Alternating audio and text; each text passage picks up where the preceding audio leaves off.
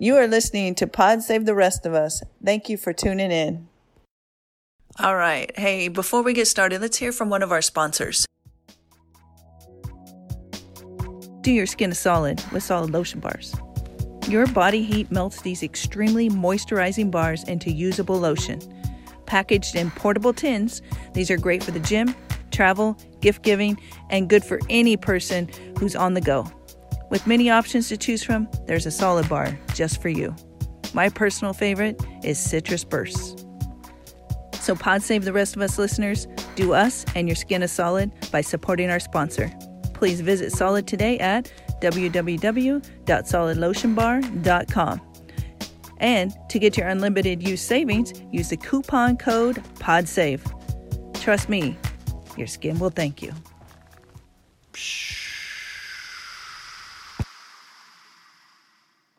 Easy going, easy come. Where'd you get your info from? I found mine on Reuters. Fact checked by three sources that were fact checked for biases and are equal opportunity employers. Welcome, Pod Save the rest of us listeners. You're listening to Elizabeth Stanley. I, along with Karen Castro, bring you season three Two Roads. We drew inspiration for this season from Robert Frost's poem, The Road Not Taken. Given that we're all hunkered down, sheltered in place, it seems likely that most of us are taking stock in who and what we value. Once free, what do we really want to do with our precious time? Throughout season three, you will hear 10 stories of individuals who, on their life's path, realized that maybe, just maybe, the road less traveled was the difference their lives needed. We hope you enjoy this episode, and as always, thank you for tuning in. As a young and adventurous teenager, Steven decided to go BMX biking, and this one decision changed his life forever. Steven shares his journey to find meaning and love in his life. We met Steven's girlfriend in season 2, episode 1. You may recall they are building a life together. In this interview, Stephen shares his beautiful, though challenging life with us. Please be advised there may be some graphic language in this episode. Your discretion is advised. Tell me where you grew up. I grew up in Pleasanton, pretty much, uh, but mostly throughout the Bay Area. We moved around, uh, you know, as a young child. I didn't get to live in Pleasanton until I was 11 or 12, um, but lived in Livermore, Fremont, and stuff like that uh, as a kid. All right. So, as a, a as a child, you were very active. Tell us, tell me about your extreme sport life. Yeah, at about nine or 10, my cousins bought me a skateboard, and then I kind of just started my life on wheels at that point. Um, obviously, skateboarding. I tried rollerblading a little bit, never really got into it. Uh, bicycles, I really liked and enjoyed. Um, snowboarding and um, wakeboarding, uh, as many of the board type things to do, I was trying to do. A friend invites you to go explore a new place in Santa Clara. Tell us about that, and that subsequently became a very pivotal moment in your life. Very interesting day that was. Um, even everybody felt um, throughout, even my family felt that day. Like even before the incident happened, Felt they ominous? felt uh, yeah, it felt interesting that day. Uh, my mom, my aunt, and all that kind of stuff. They are they were they're all feeling like interested, but I'm very much uh, a part of a church um, in Dublin and had made a lot of friends through there. Some of them were into the extreme sports, and some of them weren't. All that kind of stuff. I made a lot of friends that did, and one of them decided uh, one day, uh, hey, let's you know go ride somewhere new um, that he had been before. I had not, and he invited me to come out one uh, morning. I think it was a Friday morning um, in the summer, so we had nothing to do. So it was just like, let's go, guys, let's have fun. Got up early, went to the skate park, dropped my car off, and then he met up with me there, and we went in his truck down to Santa Clara because he lived in Dublin, so uh, we just carpooled down. Got there, you know, really early. Nobody was there. It was just us. Uh, really nice to have the whole park to yourself. Uh, BMX park. So it actually was all dirt. Uh, there was no concrete or anything like that. Uh, this was all man-made by a couple people in the community uh, that had gotten permission after the years and years and years of there being illegal jumps there, regardless. And then the city granted them, you know, clearance to build there, even though they knew the risks and all that kind of stuff. But it was a pretty, pretty public place. It was pretty. It was actually right next door to a fire department. Is that park still there? Yeah, uh, I do not believe. I don't know actually. It actually might still be there, but um, the last I heard of it, it was. So I don't. But it may. It was a while ago. So. So what happened? So I was trying. We had actually already gone around the park for a good hour. You know, hit majority of the jumps, and then I was trying this one succession of jumps. There was about like six or seven and I was starting from the very beginning and trying to get all of them in a row. And I was getting stuck on number two actually. It was really frustrating because I was like, "This is only number two. I can actually, I could do the, I could just, you know, cut around and do the, do all the other ones, but I really wanted to get them all in a row." And number two, the way it was designed, and whoever built it designed it to be ridden a very specific way that I wasn't aware of, uh, and so I kept trying it. And then one time when I tried it, uh, I went up, I bailed, which is you know throwing the you know I threw threw away so I could I could land another position because I didn't feel uh, comfortable the way I took off, and then within that moment, I'm not really sure what exactly happened in terms of how my body ended up rotating, uh, because I ended up facing the jump when I landed, which was quite interesting. Um, the takeoff. I had gone. My buddy said I had gone about 10, you know, 12 feet in the air. My body, my bike went higher than that. Landed, my bike landed far, far away from me. Definitely not usable after that point, too. And I had just, I, I fell pretty hard on the ground right on my back. Uh, so no other broken bones, no other bruises, no other cuts. My body was actually pretty much unharmed other than the spinal break, which I did not know of at the time. I figured who knows what what's going on. My body's just reacting to my fall. I've fallen hundreds and hundreds of times before then. It wasn't un, you know unlike any other fall in a sense. It was, but it wasn't where I wasn't afraid for my life or anything like that. And being conscious of the whole time, so it was quite an interesting experience to feel the development of it. And yeah, after about 15 minutes of just laying there, uh, ended up not feeling so comfortable anymore and didn't feel I would be able to get up and walk away from this. And I knew I had to go to, you know, get ambulance or you know, help at that point, not just having my buddy carry me to his truck, uh, which he was trying to do or trying to offer. But I was like, no, this is not that kind of situation. Uh, if I can't move my legs, I'm not going to have you guys carry me. and um, so I made them call. I was like, no, we're, we're calling 911. We're getting an ambulance here, and uh, they came ten minutes later, and they knew exactly what happened immediately. So they weren't um, they weren't unaware of the situation. They immediately started me on uh, steroids to help the swelling go down.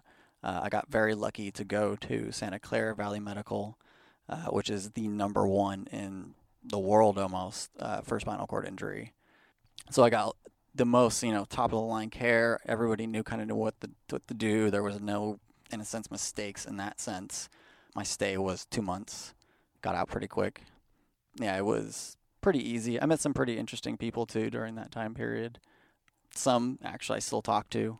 Actually, one of them actually walks now. Yeah, he was actually full quad he couldn't he was having a hard time breathing he had a he was in my room his alarm was going off all day all night just because he couldn't you know it's it's just the you know the sensors just didn't like his body and his body was like you know struggling and he should have been upstairs where you know they had more care and you know control that. And this was down in the rehab facility and i actually met him again six, 17 years later at a um, I was presenting at a um, peer support group and he comes up to me after he's like do you remember me? And I'm like I looked at him I was like I felt I was like wait. I was like wait a second. I know you but it was weird because he was walking and standing. I was like whoa you're a survivor but um the far few you know it's it happens definitely happens Okay, so you're lying on the ground. You recognize I don't have feeling in my legs. At what point did you realize that you were paralyzed, and what were the thoughts going through your head related to all that? I didn't realize until I didn't realize the whole paralysis thing until I got to the you know ER and they laid me on the table and they're just staring at me. They're trying to shove things on me, you know, all that kind of stuff. And they're like, "You're paralyzed." You're like, I'm like, okay.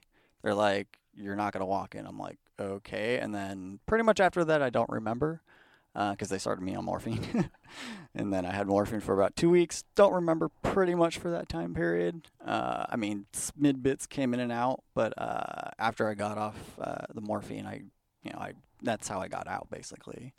Um, what was the morphine for? Were you in pain?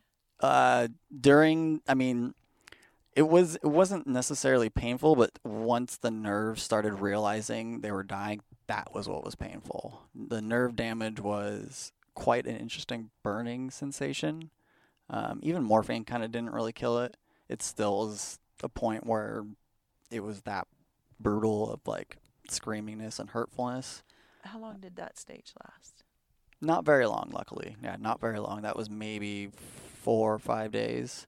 And then at that point, I had just been addicted to the morphine. So then I just kept going with it. And then it was my family starting to realize, hey, uh, stop that. You need to stop stop the drugs, because that's kind of what happens with some people. They'll just get stuck there if somebody else doesn't speak up because they, they themselves can't.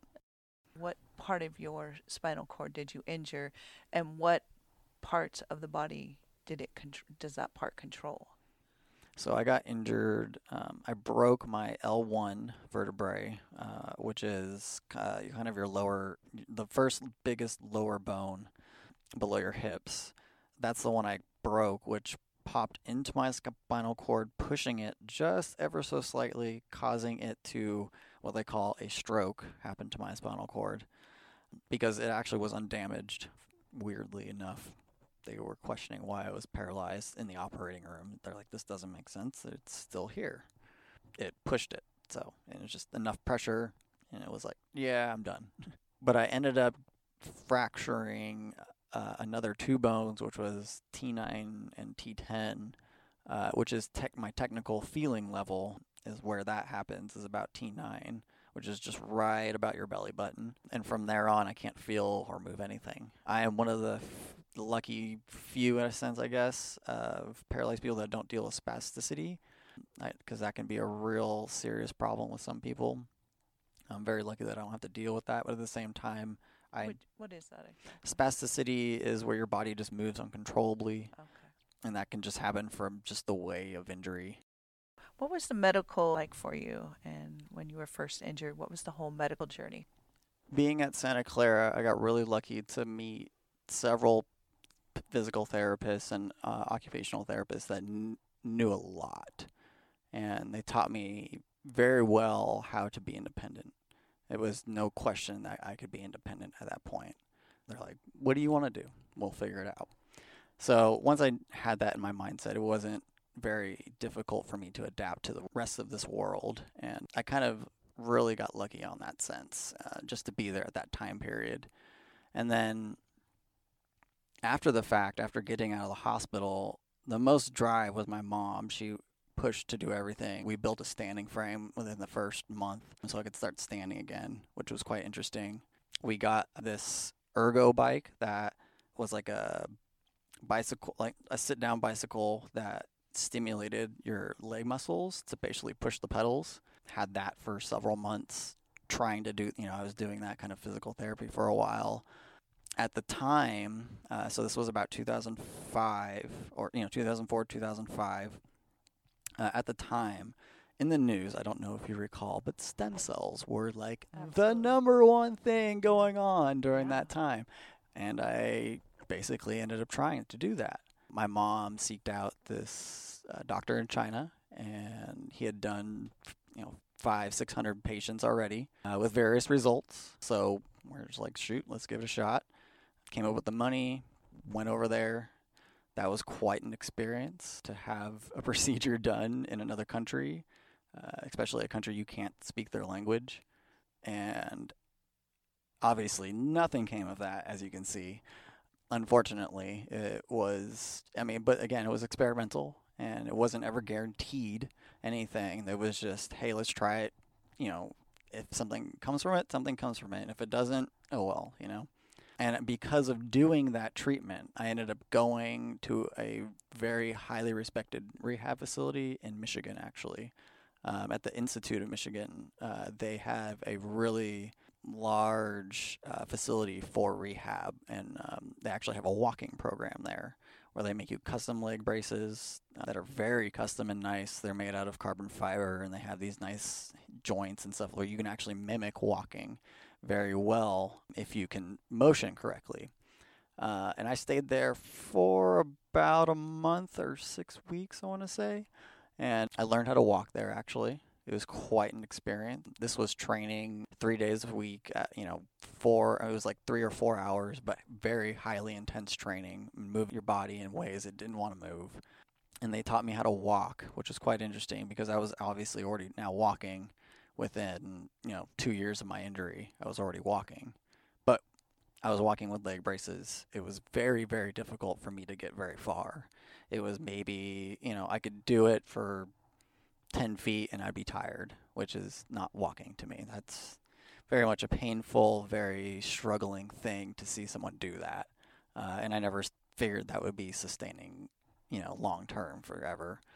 But I tried to persist for a while uh, because of my mother. She really tried to push it, you know, push it, push it, push it, um, do more rehab in just the local places. Um, ended up finding a place in Livermore, which uh, I had heard of a, a physical therapist there uh, just working with patients previously, and he'd be open to doing things uh, that other people maybe wouldn't. And he, he actually did create a very interesting routine for me by the end. I did that for another year after that. And it was just to a point where I just got tired and I did not want to continue hurting and struggling because that's kind of what it became. The physical therapist back here, uh, because of walking, would cause a lot of pain in my hands and in my in, in that area. So we came up with an idea to start literally just killing the cells. Like let's let's just practice numbing your hands. and then once he started doing that, it started clicking my my my mind. I'm like, I'm killing the things that I can feel now. Well, what what why? So I can use the things that I can't can't no no yeah so at that point i i step back and i stopped pretty much major I, i've stopped all physical therapy and, and all that kind of stuff uh, and i haven't done it since. Some people you know they can gain stuff from it. It just depends on where you're at and what level of injury you're kind of dealing with. I think it was at that moment when you fully accepted not being a able body. Yeah that would that would in a sense yeah that would be the most accepted moment in a sense I had to make sure in a sense surely making me have a reality check like yeah you're, if you're gonna walk it's gonna be painful. I don't want that so and there's no point for that. So I, I it was more of like yeah okay I'm sitting. That's it. That's fine. Let's just continue sitting and not gripe about it anymore. How did your friends and family respond to your accident? That was an interesting time period because I said earlier I was a part of a church. So I had lots and lots of uh, friends just coming constantly, and my family always coming constantly too. Majority of the time, one or you know, both of my parents would try to be there overnight, you know, if they could. My little sister, uh, it was interesting for her to see the whole development process for her because she, I mean, she took it interestingly as well because of who I was and who I really kind of put myself to be at that point. It would it, it affected me, but I I tried to not you know obviously I tried to not push it on any of anybody else. Obviously, they only they felt the way they felt regardless. My father, he ended up he took it very interestingly where he kind of you know in a sense like not necessarily you know kind of was in denial but in a sense was in denial of it where he you know you know it happened but what do I, you know, I what do I do? I can't even like fathom what to do. So there was no, there was no like, you know, go out and do this or do this, do this. It was just like, okay, you're injured. Let's, what do we do? My mother, though, on the other hand, kind of took over most of it.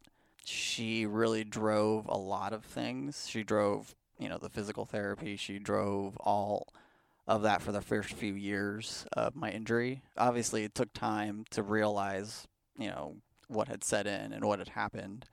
But also, you know, we all grow and things happen. But yeah, at the very beginning, it was more just like, we need to make you walk. You must walk again. If you're not walking, you're not normal. Because that's obviously what everybody in this world thinks and believes.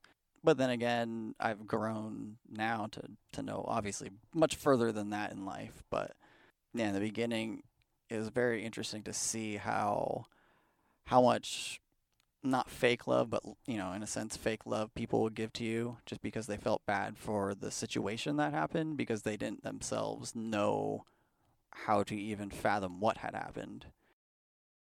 Did you return to Foothill High School, and what was that like for you if you did? So when I got injured, it was during summertime, so it was it was right in the middle. I literally missed one week of my senior year. It's only because I had gotten out the week that week, literally, like literally gotten out of the hospital that week, and they told me I couldn't go to school. Like, you know, just like give it a couple days. Like, I was like, okay, okay. Um, even though I, I would have gone um, to the first few days, but it was the first few days. Nobody really does anything on those days anyway. So, uh, but I had gone. I had started the next week, so it was pretty much a fast transition for me to just dive right back into life. Didn't really seem like I should necessarily sit and wait on anything uh, because I was pretty healthy. I, you know, I wasn't. You know, I, I got lucky in a sense where yeah, I didn't damage anything else in my body, but my spinal cord. So, I just had to kind of get over that fact. And once that once that transition was strong enough for me to to move around on my own, and even still within the first few months, people would push me around. Um, and actually, majority of that year, people because Foothill was on a hill, so people would push me around on the hill. I'd, I'd be like, "Hey, push me up this hill." A little help, please. Um, but luckily, too, the the way we scheduled my classes, it wasn't down any hills, or you know, the way it would go would be downhill versus going up a hill. And then I also got I had an off-campus class too, so I was I was always leaving in the afternoon. And then driving was interesting too because I I almost didn't skip a phase. Literally, my you know once my parents figured out all I needed was hand controls. You know, we got me a car and got hand controls in it, and then off. All I had to do was pass the test, you know, again, and that was it. And driving, I mean, I can't remember what it's like to drive a feet anymore. I, I used to remember, but now I can't at all. It, it's actually super second nature for me to stop to just push forward with my hand. So you get injured, you go to high school, and then what happens? Where'd you go to school? What was your work life after that? You know, what journey were you? Okay, I know I'm in a wheelchair. This is still what I'm going to accomplish. What was going through your head, Stephen? So after graduating high school, my plan was originally to be an automotive mechanic or go into that industry. And it was interesting because I, um, during high school, I got an open opportunity to go to a small event of like, hey, you know, this is like, you know, here's an opportunity. You guys can go to school at this this blah blah blah institute uh, for technical training. Uh, I went. I actually went there, and they looked at me and they're like, "Sorry, but I don't know what we can do for you." That kind of like blew my mind in a sense after being told I can do anything I want and then them going, "Yeah, we can't help you do what you want to do." And at that point, I just I wasn't powerful enough in myself to overcome them and be like, eh, "Yeah, right. Watch me." So it it was kind of like a downer on that part and that kind of spoiled kind of my you know my in a sense my dream what what I was gonna do. And at that point, I just was like, okay, well, I'll just go to Las Positas and you know just do classes there, find kind of something maybe I'm interested in there. Took lots of random little classes there, uh, like uh, computer programming and um, like Photoshop, like web design stuff. Did yeah, did that kind of a little bit here and there never really kind of drove into anything deeply. Didn't really like nothing struck to me yet. And then I was just starting to um, get back together with my friend that he, because he was kind of crazy. But so I stopped talking to him for a little while, and then we became friends again. And then he was talking about doing manufacturing in CNC and doing machine stuff. And it was something that people had never really kind of offered me before. So I was like, I'll try that. Sure, it's a trade. Might as well look into it.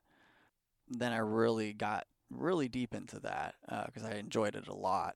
Uh, went to several different trade schools for it. Learned from a lot of a lot of good people in that industry to really advance the knowledge of manufacturing because that's not an easy thing, and it's actually surprisingly not a much talked about thing in this world because m- everything it comes from manufacturing. So where did that leave you? So I ended up going to several schools, like I said, with actually never finishing a de- you know for a degree at any of those. I was already talking with an employer and kind of basically had had a job at that point. Um, so I got to learn a lot very quickly, actually working more so than I did ever at school. But what taught me at school was a lot of stuff these people didn't know, which was how to manipulate this program, which that's all the school taught me how to do. But because I knew that, that's how I got myself basically into this job, which was a CNC programmer. Uh, which is basically a job where you kind of you don't ever touch a machine. You're just sitting on a computer all day long, uh, just looking at the models and f- basically figuring out how to make it. Um, and then you manipulate in a program on the computer how to uh, make the part with this machine. Have you tried to build anything, or have you been successful building anything for um, people who are not fully able-bodied? Oh yeah, actually, I've I have a few things out in the world. I actually myself have made a camera holder, uh, like a tripod that sits on your wheelchair, but it's not like any other ones. It's actually a quick release one. It just clamps on really quick, and you can take it off super quick, so it's not there all the time. And that was a fun little project that I worked on. That was ten years ago as a CNC programmer, programmer, I ended up making CNC stands for computer numeral control. Yeah, as a CNC programmer, I developed a side guard for a wheelchair, um, which are on Ashley's wheelchair actually. And those actually have I made those for her six years ago, and she has never needed side guards again, and will never need them for the rest of her life because they are literally indestructible. So, yeah, I've also I'm also starting uh, a business actually that makes stuff for wheelchair people, trying to advocate customizability. Customizability, is that a word? I don't know. Because there's nothing out there for anybody who's disabled that needs a custom part. They have to do it themselves. Uh, there's no service out there for that, um, which is quite interesting. Where every wheelchair is custom, so you would think somebody would actually already start be doing this, but there isn't. What is the structure or the product that you built that you're most proud of? Okay, so my friend Ted Kilroy was a part of a project in 2009 uh, ish with UC Berkeley, and they did a medical exoskeleton device with a couple of PhDs. Uh, and he helped them kind of start a company, uh, which you guys now know as Ekso Bionics.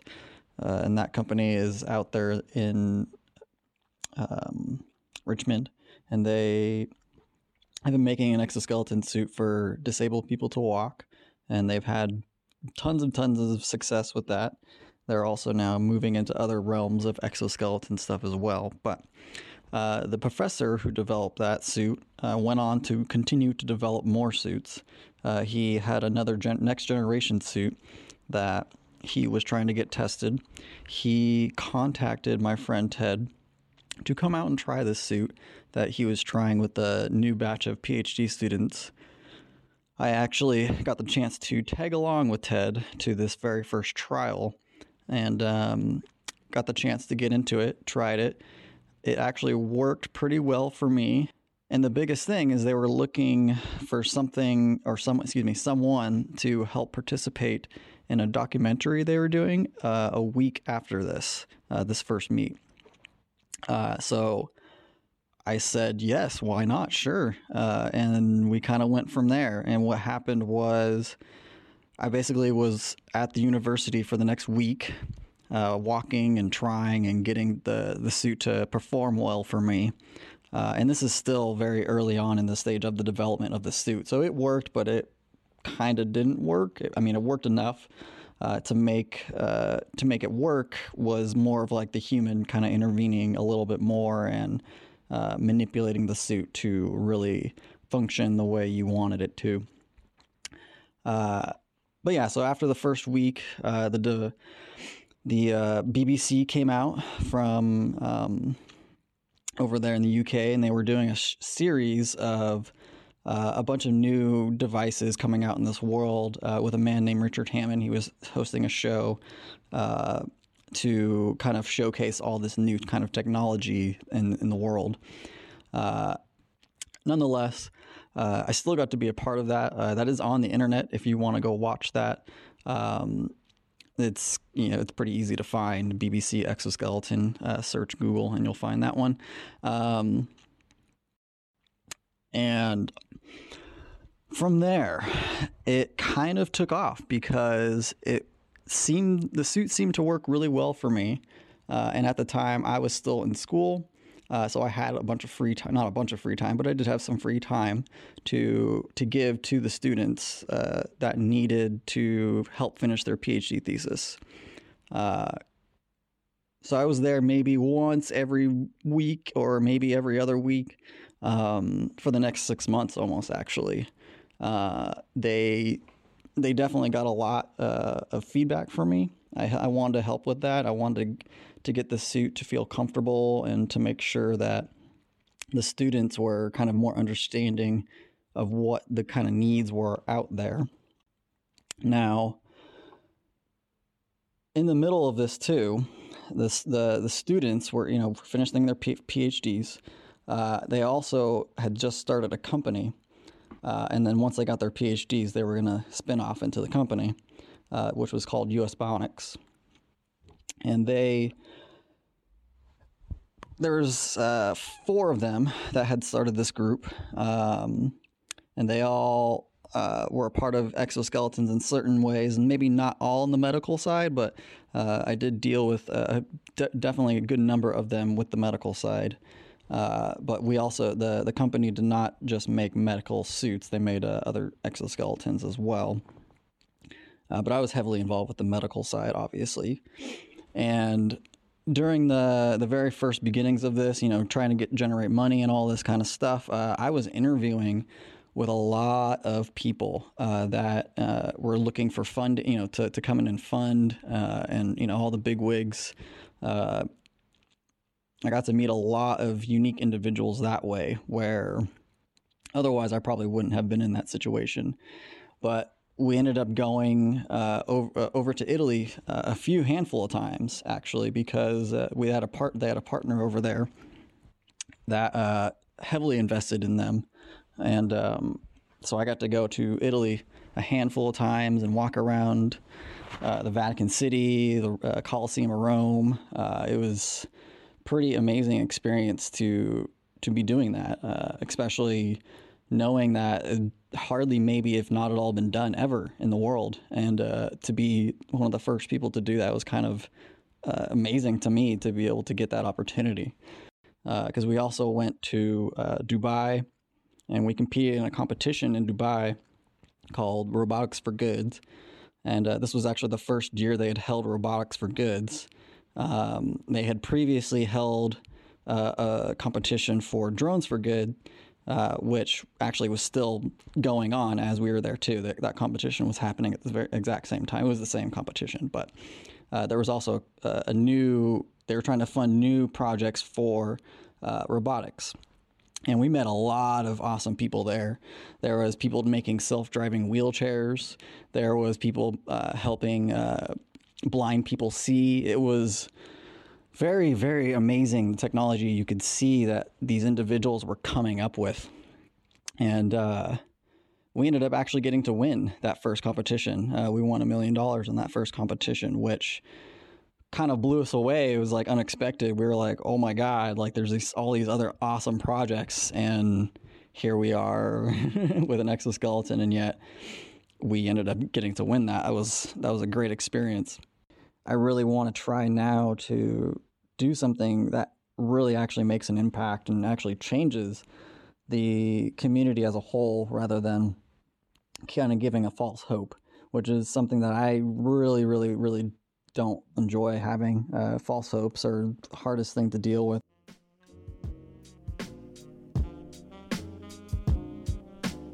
Stephen has been on many life adventures, and though he has been forced to face each adventure from his wheelchair, he refuses to slow down. In this episode, it was so difficult for us to include all Stephen's many courageous endeavors, but we hope we conveyed that Stephen does not believe in limits. If you listen to season two, Ashley, the wheelchair Jedi, then Stephen's story probably sounds pretty familiar, and it should. Stephen and Ashley are building a life together. They do not ask for sympathy nor your help. They ask that you see them for who they are. Two ambitious people demanding that they set their own limits, not you nor I. I find their no fear attitude to be both inspiring and motivating. These two adventure seekers don't think twice when jumping out of planes or climbing the highest mountain.